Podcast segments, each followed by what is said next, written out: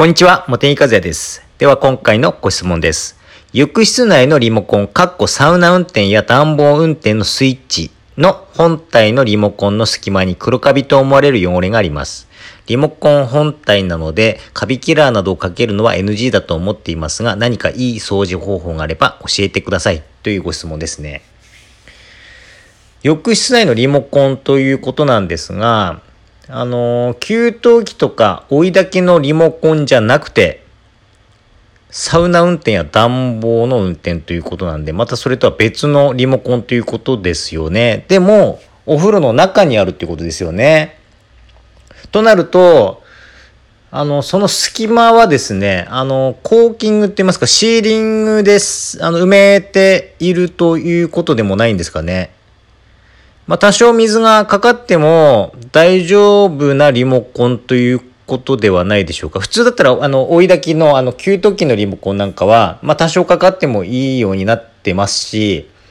あとは、あの、縁って言いますか、隙間は、まあ、一般的には、あの、コーキングされますよね。はい。なので、その隙間だったら、あの、過去にですね、私もですね、その抗菌がですね、結構隙間があって、そこを塩素系のカビ取り剤を使ってカビを落とした後に、隙間を、あのーコーキング剤で埋めたということがありまして、その時の動画を撮って YouTube に上げてますので、あのーぜひ参考になさってもらいたいんですが、そのような感じではないということなんでしょうかね。でも、お風呂の中なので、まあ、多少水はかかってもいいような作りになってているとは思うんですけれどもね。水がかかってもいい、濡れてもいいということであれば、カビキラーを使うということはできなくもなさそうなんですよ。な、できなくもないと思うんですよね。うん。だからそこですね、もう一回確認されるのがいいと思いますね。はい。あの、隙間ということなので、もしですね、コーキングとかシーリングとかされていて、そこに黒カビが生えてきたということであれば、あのーそのカビキラーを含めて塩素系の洗浄剤を使わないとなかなか取るのが難しいと思うんですよ。うん。それと、もし今コーキングされてないっていうことであれば、うーん、どうなんでしょうね。しかも水で濡らせないっていうことを考えると、まあ、例えば歯ブラシのようなものをうまく毛先を斜めにカットするとか、首をな L 字に加工するとかしてですね、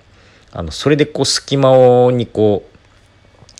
う、な入れてですね、洗ってもらうと言いますか、ブラシできれいにするっていう方法でしょうかね。で、しっかりきれいにして、あとは、まあ、予防目的で、え、あの、アルコール？アルコール除菌剤を、例えばペーパーにシュッシュシュッシュやって、まあ、直接かけると濡れ、あの、いっぱい濡れちゃうので、あの、濡れると良くないっていうことを、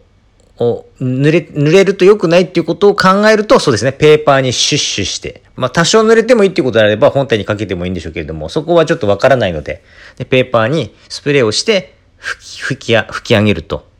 はい。こう隙間にうまくですね、こう入れ込みながら吹き上げるというやり方ですね。あとは、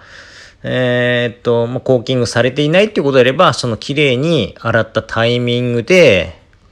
シーリング剤をホームセンターなんかで買ってきて埋められるっていうのも、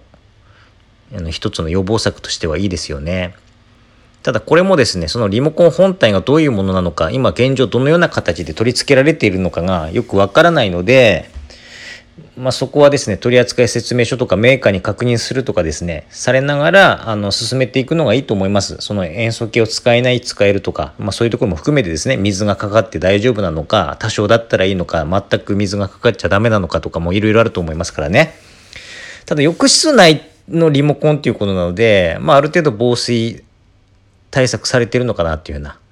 感じはしなくもないですけどもね。で、防水対策されてると、まあ、繰り返しになりますけれども、中に液が入っていくことがないということであれば、塩素系は使っていいのかなと。ただ、しっかりすすげないと、あの、あまり良くないんですけどもね。